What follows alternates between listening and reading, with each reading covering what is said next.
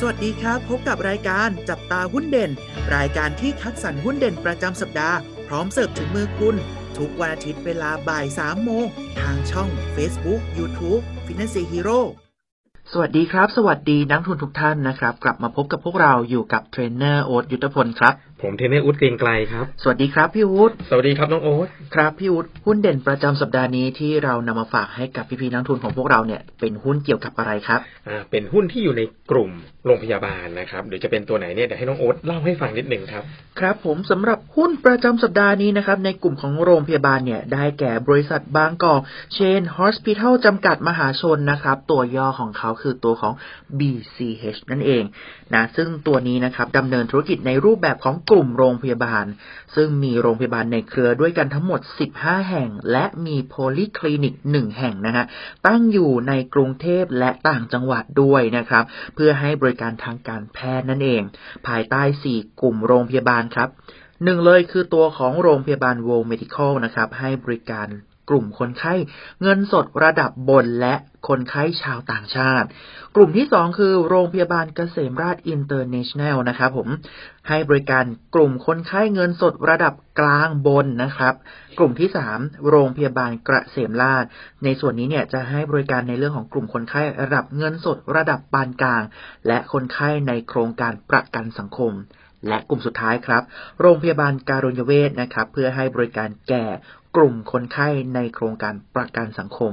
ซึ่งต้องบอกว่าสำหรับตัวของ BCH นะครับ มีทั้งในประเทศไทยและต่างประเทศ ซึ่งในต่างประเทศเนี่ยมีอยู่ที่ในประเทศลาวนั่นเองครับผมรายได้หลักๆของเขา 99%ครับ มาจากรายได้จากกิจการโรงพยาบาลเป็นหลักนะครับ พลองมาแตกย่อยข้างในเนี่ย เราจะเห็นถึงรายได้ 84%นะครับ มาจากรายได้ผู้ป่วยทั่วไป นะครับ แล้วก็อีก 15%เนี่ย จะอยู่ในเรื่องของรายได้ของโครงการกองทุนประกันสังคมนะครับจำนวนเตียงนะครับของตัว BCH เนี่ยจำนวนห้องตรวจของผู้ป่วยนอกเนี่ยมีด้วยกันถึง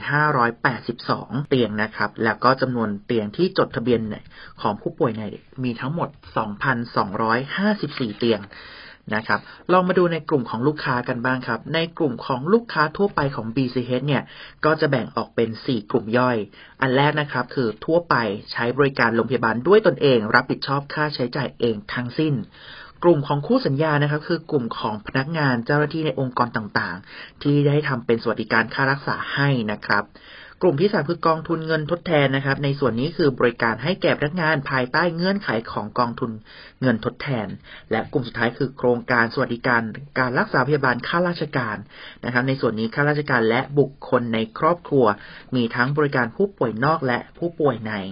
และกลุ่มสุดท้ายนะคะ คือเรื่องของกลุ่มตามโครงการประกันสังคมนะคะ คือกลุ่มของลูกจ้างที่ถูกหักนะคะจากรายได้หรือว่าเงินเดือนเข้ากองทุนประกันสังคมต่างๆนะตัวนี้ก็จะมีทั้งผู้ป่วยนอกแล้วก็ผู้ป่วยในจ่ายให้ตามระดับความรุนแรงของโรคนั้นๆ การให้บริการของตัว BCH เนี่ยต้องบอกว่า เป็นการให้บริการที่มีความหลากหลายและต่อเนื่องนะครับ นอกเหนือจากตัวของการรักษาพยาบาลทั่วไปนะครับ มีแบบเพิ่มเติมแบบครบวงจร ให้ทางด้านการตรวจสุขภาพป้องกันโรคนะครับ แล้วก็ในลักษณะของการบริการพักฟื้น กายภาพบำบัดให้คำปรึกษาแนะนำนะครับ ในสำหรับผู้ป่วยเฉพาะทาง รวมไปถึงการจัดกิจกรรมพิเศษต่างๆ ให้กับกลุ่มเป้าหมายเนื่องในโอกาสพิเศษต่างๆนะครับ เพื่อช่วยเพิ่มฐานรายได้ส่วนหนึ่งให้แก่โรงพยาบาลนั่นเอง ครับสำหรับตัว BCH นะครับ ตัวนี้เนี่ยทางนักวิเคราะห์เนี่ยให้คำแนะนำสื่อนะครับ ถึงแม้ว่ารายได้ในไตรมาสที่สามเนี่ยนะครับ รายได้ในส่วนที่มาจากตัวโควิด เนี่ย จะลดลงถึง70%นะเมื่อเทียบกับไตรมาสที่สองนะครับ แต่อย่างไรก็ตามนะครับ รายได้ของผู้ป่วยนะครับ ที่ไม่ได้มาจากโควิด เนี่ย กับเพิ่มสูงขึ้นนะครับ เพิ่มสูงขึ้น 16%เมื่อเทียบกับไตรมาสก่อนหน้านะครับ และรายได้ของผู้ป่วยที่จดทะเบียนในโครงการของประกันสังคมเนี่ยนะครับ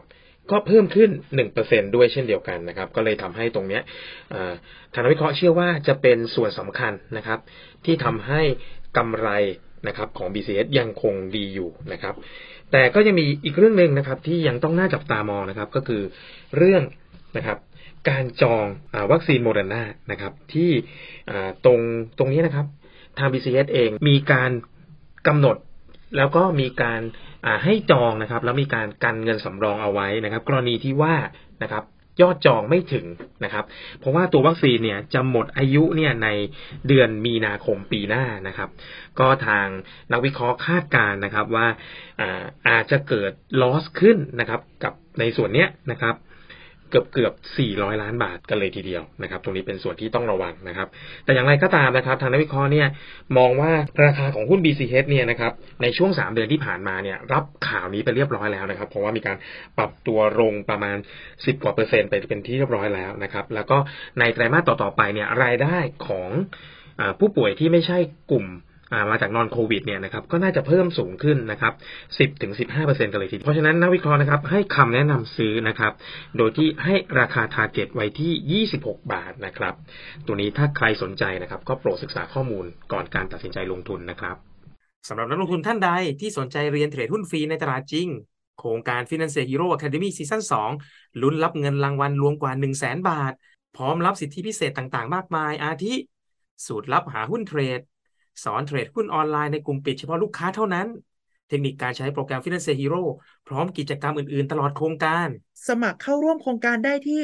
www.financehero.com ได้ตั้งแต่วันนี้เป็นต้นไปตลอดโครงการ